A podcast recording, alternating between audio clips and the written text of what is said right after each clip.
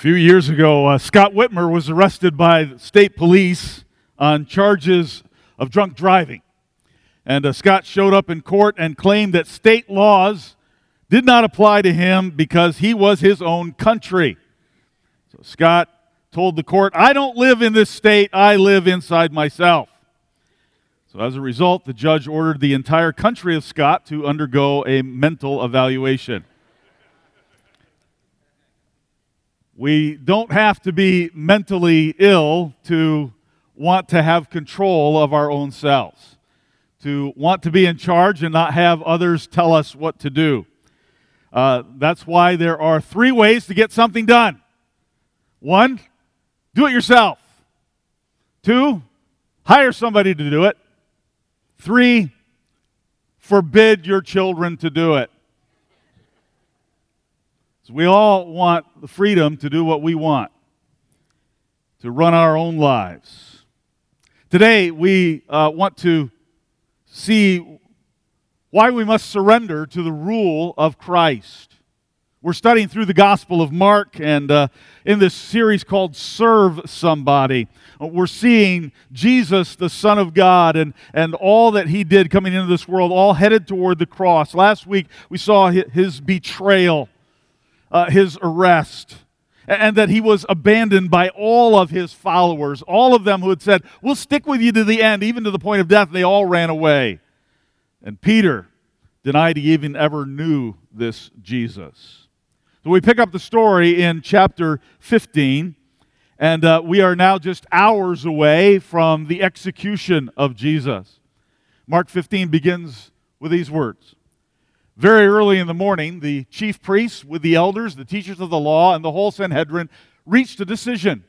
They bound Jesus, led him away, and handed him over to Pilate. So the Sanhedrin had only one reason for handing Jesus over to Pilate because they wanted him dead. And uh, as the, the, the Jewish court, they had authority to judge cases, but they did not have the authority to put anyone to death. They were occupied by the Roman government. The Romans had that power, and so they appealed to the Roman governor. They needed an order from him to execute Jesus. So, how did they get that order?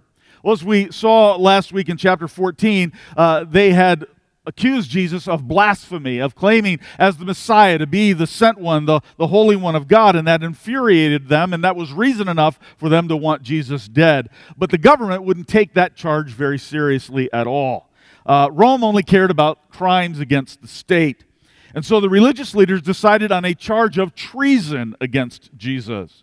Um, they told Pilate that Jesus claimed to be king. Now, that would interest Rome because someone who would lead a political uprising would be a threat to the government.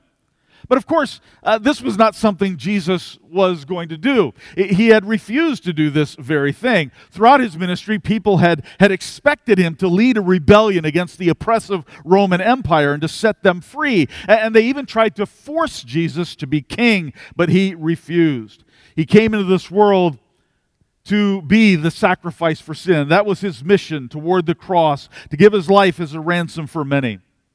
So they bring Jesus to Pilate and accuse him of high treason. And Pilate questions Jesus, verse 2, and he asked him, Are you the king of the Jews? And he answered them, You have said so. On the original language, Pilate's question reads more like a statement. You are the king of the Jews? Uh, it, it, seems to amuse Pilate that this Jesus, who at that moment is bound up with ropes or chains, it, it, an accused criminal, claims to be king. But even though it seemed ridiculous, Pilate would take this accusation seriously. He, he's not going to share his power with anybody. And Jesus' literal response is, You said it. You said it.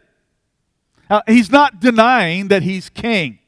But Jesus makes it very clear that he's simply not the kind of king that Pilate is. He's not that kind of king.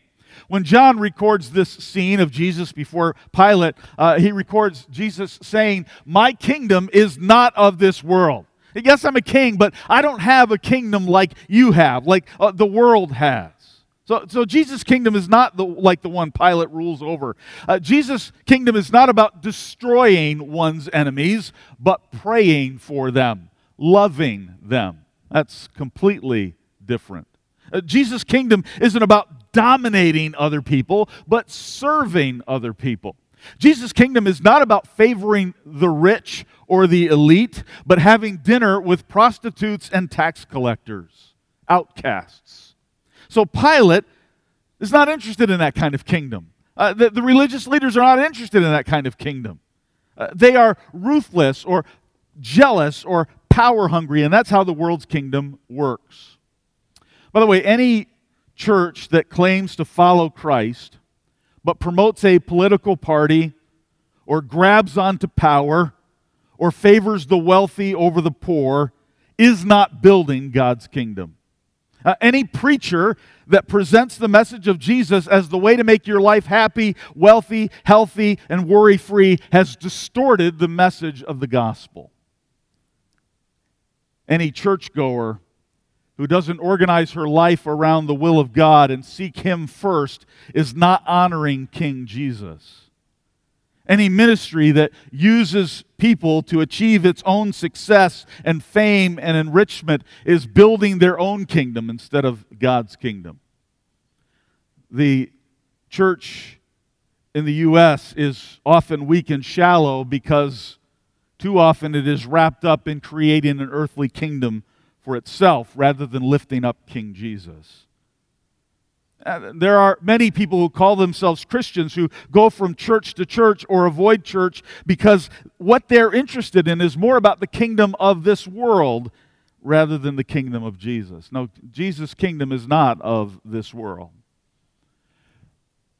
Verse 3 the chief priests accused him of many things. So again, Pilate asked him, Aren't you going to answer? See how many things they're accusing you of? But Jesus still made no reply, and Pilate was amazed. So, despite being accused of all kinds of things, Jesus doesn't say anything. He, he's not going to defend himself against these lies, these false charges. And this amazes Pilate. Thaumazo is the, the Greek word. It means to, to admire or to be astonished by. He, he admires the fact that Jesus doesn't say anything. He's astonished that Jesus doesn't defend himself. And so, as a result, Pilate doesn't see any reason for Jesus to actually be on trial. There's no case here, certainly not a death penalty case. And even though Jesus doesn't defend himself to these charges, he doesn't say anything about the lies, the beatings, the death sentence, and that astonishes Pilate. This in itself is a fulfillment of prophecy. As Isaiah 53 7 says, he was oppressed and afflicted but he did not open his mouth. Conductor Bruno Walter walked into orchestra rehearsal, uh, acknowledged the orchestra, raised his hands for silence, and he said this The opening of this symphony must be pianissimo, very, very soft. It opens like a whisper. So he raised his baton, and, and tensely the, the orchestra prepared to play their instruments. And, and Walter lowered his baton. No, no, he said. Already too loud. And I think that many times we are already too loud as people who are trying to follow Jesus. We say the wrong thing at the wrong time in the wrong way. We keep quiet to the wrong people for the wrong reasons on the wrong occasion. Jesus exemplified a far more effective ministry of silence, not even a word. Here, here's some guidelines I would suggest. One is speak not to defend my honor, but God's honor. Uh, this was what Jesus exemplified. When does Jesus get upset and throw things around? Not when he's spit on, not when he's cursed, not when he's lied about, but when the purpose of temple worship was being misused. If I, only I could be as concerned about what people think of God as I am about what people think of me. That would be important. When was the last time you spoke up in defense of something? Uh, did it have anything to do with God's honor? If not, next time you might just want to keep quiet. Uh, another guideline speak not to support my agenda, but God's agenda.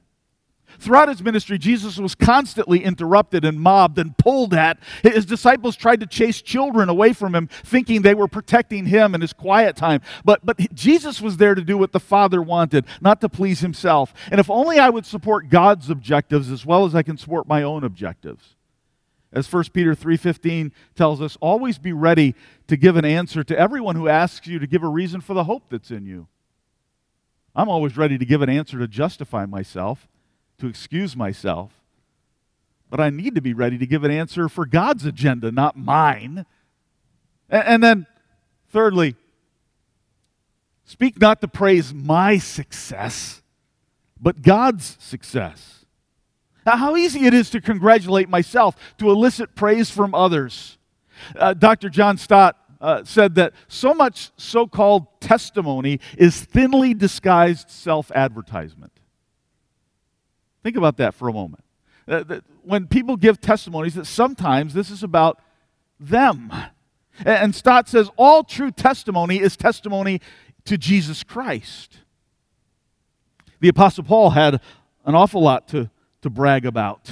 But he said, "May I never boast except in the cross of our Lord Jesus Christ." That's Galatians 6:14. If only I would be as anxious to declare God's victories as I am my own victories rather than aggrandizing myself to honor God. Now, as you go about your business this week, you are going to have opportunity to put this to the test. There will be times that you will want to defend yourself, to brag on yourself, to promote your viewpoint. Make sure your words are from Him. Uh, because God may be calling you to be speechless. First Peter uh, uses this uh, incident in Jesus' life to call us on how we should respond in the face of insults and injustice to ourselves. And, and he, speaking of Jesus' example, he says, when they hurled their insults at him, he did not retaliate. When he suffered, he made no threats. Instead, he entrusted himself to the one who judges justly. So there is, Peter says, the way we should respond if we're going to be more like Jesus, that when we are falsely accused, we need to be less concerned with defending ourselves and, and entrust ourselves to God who ju- judges justly. So, with this little trial, Pilate is not convinced of Jesus' guilt. He doesn't see Jesus as a political threat. And he tries to dismiss the case through a prisoner release. Uh, verse 5, 6. Uh, now it was the custom at the festival to release a prisoner whom the people requested. A man called Barabbas was in prison with the insurrectionists who had committed murder in the uprising. The crowd came up and asked Pilate to do for them what he usually did. So it's this Passover tradition to release one prisoner. I think that was one way that the Roman government could appease the people they ruled over, uh, making them happy on one of their feast days. And so Pilate offers to release Barabbas. He believes the crowd is going to instead ask for Jesus' release. Barabbas is, after all, an insurrectionist, that is, a rebel, a killer. We're not told what Barabbas himself actually did, but he was in with the crowd that had murdered somebody. And so Barabbas was somebody that Pilate didn't think the people would want walking out in the streets uh, knowing that Jesus had a lot of favor with the general population, he gave them this choice. What do you want me to do? Verse 9 Do you want me to release to you the king of the Jews? Knowing it was out of envy that the chief priest had handed Jesus over to them.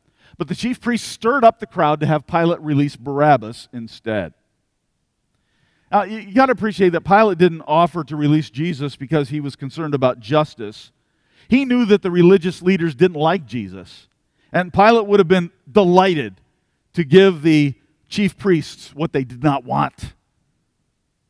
Now, what's how is it possible that this crowd would turn against Jesus so quickly? I mean, after all, just a few days before, they'd held a parade in his honor. They shouted praises to God. They threw a party as Jesus rode into Jerusalem. And countless, throughout his ministry, countless people had been healed by Jesus. He amazed them with his teaching. He, he, he fed crowds of thousands by miraculously multiplying a boy's lunch. He had raised people from the dead. They tried to make Jesus king by force. But now they're willing to let a murderer go free rather than release an innocent man. Why? Was Jesus had disappointed their expectations. The, the people wanted freedom from the oppression of Roman rule. They wanted Jesus to save them now, which is what Hosanna means. That's what they shouted Save us now. And Jesus didn't do it. They wanted Jesus to go along with their agenda, but he didn't do it. So they rejected him as their king. Uh, let me just point out to you that that's the danger of expectations uh, because we have this tendency to expect Jesus to give us the salvation we want rather than allow him to give us the salvation we need. And there are some of you today who are disappointed in Jesus, or you have been in the past, and, and, you need to reflect why is that? What is it that I was expecting him to do that he did not do or has not yet done? And you got to appreciate that God is uh, providing for you the salvation you need more than that which you want. So Pilate's plan backfired. The crowd chose the rebel, Barabbas, instead of Jesus. And uh, actually, this is uh, ironic. Mark is setting up this irony that Jesus is actually going to be sentenced to death for a crime he did not commit, that, that the man set free actually did commit. There's the irony. So Pilate must decide what to do, and he turns to the crowd. Verse 12 What shall I do then with the one you call the king of the Jews? Pilate asked them. Crucify him, they shouted. Why? What crime has he committed? asked Pilate. But they shouted all the louder, Crucify him! Wanting to satisfy the crowd, Pilate released Barabbas to them. He had Jesus flogged and handed him over to be crucified. Now, Pilate obviously doubts that Jesus deserves to be put to death, but he's not going to risk his political future and power on Jesus. He knows uh, a, facing, he can't afford a mob on his hands, especially during Passover. So even though he doesn't see guilt, uh, the mob outweighs the lack of evidence. And Pilate, uh, knowing it would be political suicide to do otherwise, gives in. Jesus is first flogged. Uh, that, that means he is stripped naked, his hands tied above his head on a post.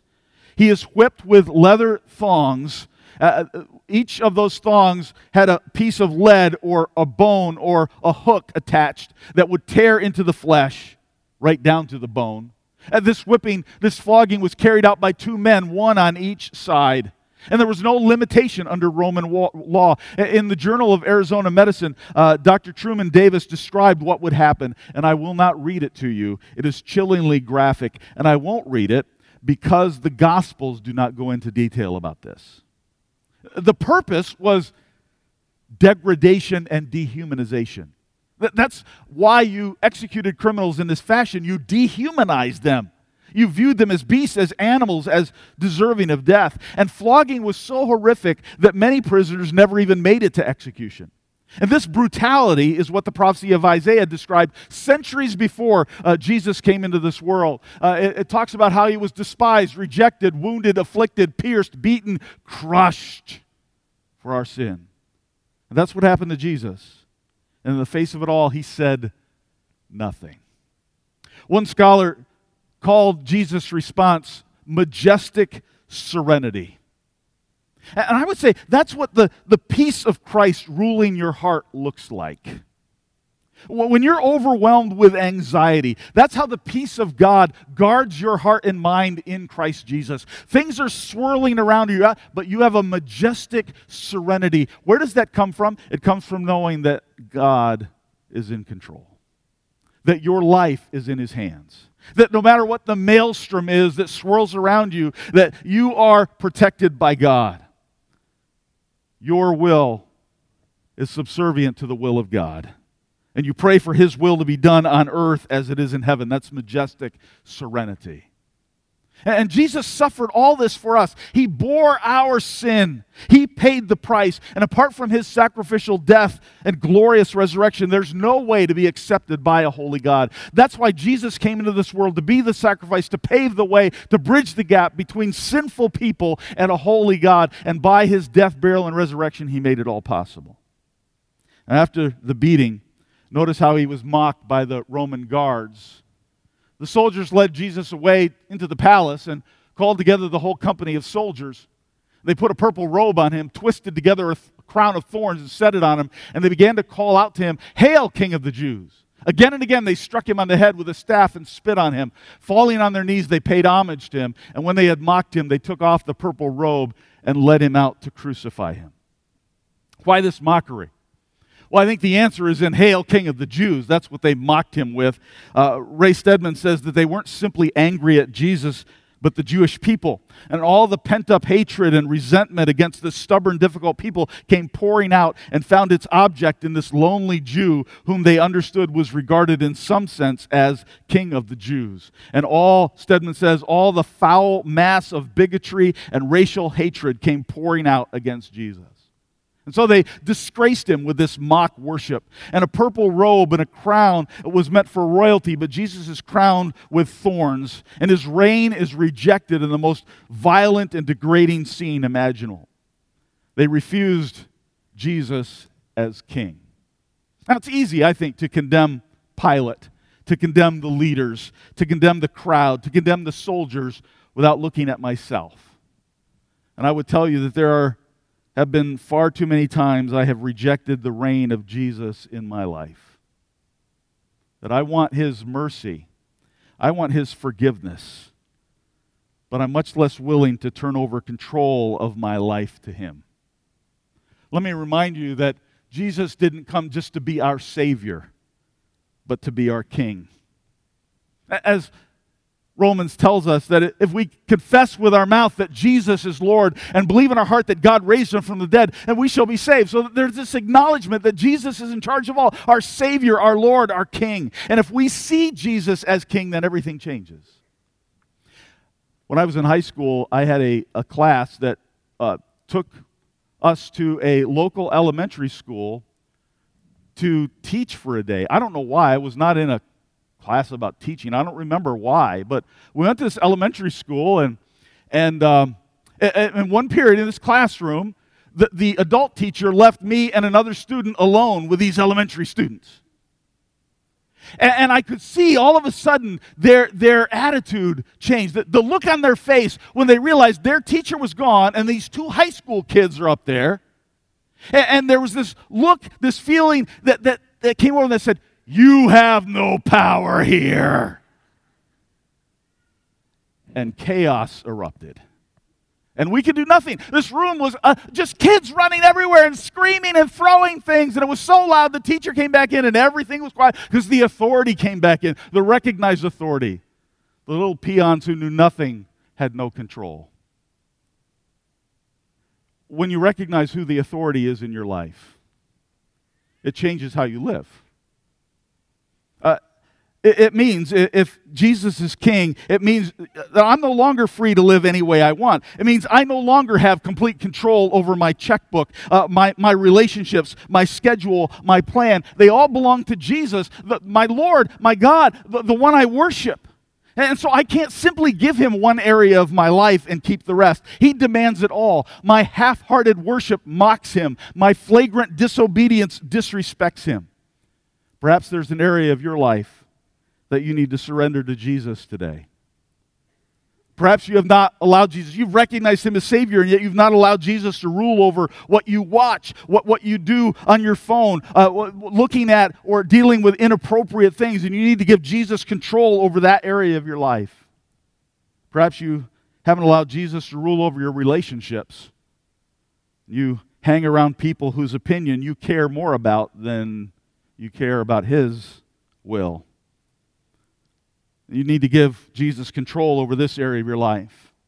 Perhaps you haven't allowed Jesus to rule over your finances, so you spend money however you want with no concern about how God wants you to use uh, those resources for His glory.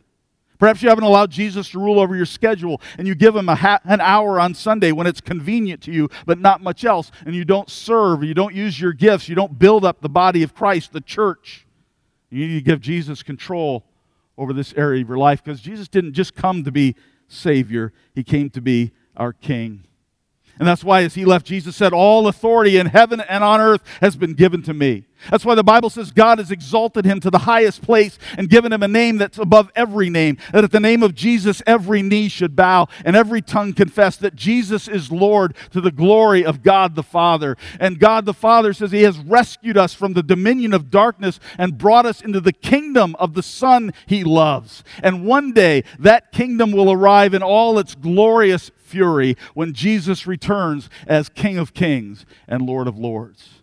And so, if you claim Jesus today, I invite you to celebrate that kingdom that was won for us on the cross as we gather around this table this morning and we eat this bread and we drink this cup in remembrance of Him. If you are a follower of Jesus today, if you are one who's put your trust in the living Savior, then you are welcome around this table as you examine your own heart to see what, what Lord do I need to confess? What Lord do I need to get rid of? How do I need to put you in charge again in my life? And as you eat this bread and you drink this cup, you do so in celebration and remembrance of what He did for you that he brought you into his kingdom, out of darkness into light, made you a son, made you a daughter, made you a full heir with Jesus by grace through faith, not of anything I did or you did, but what he did.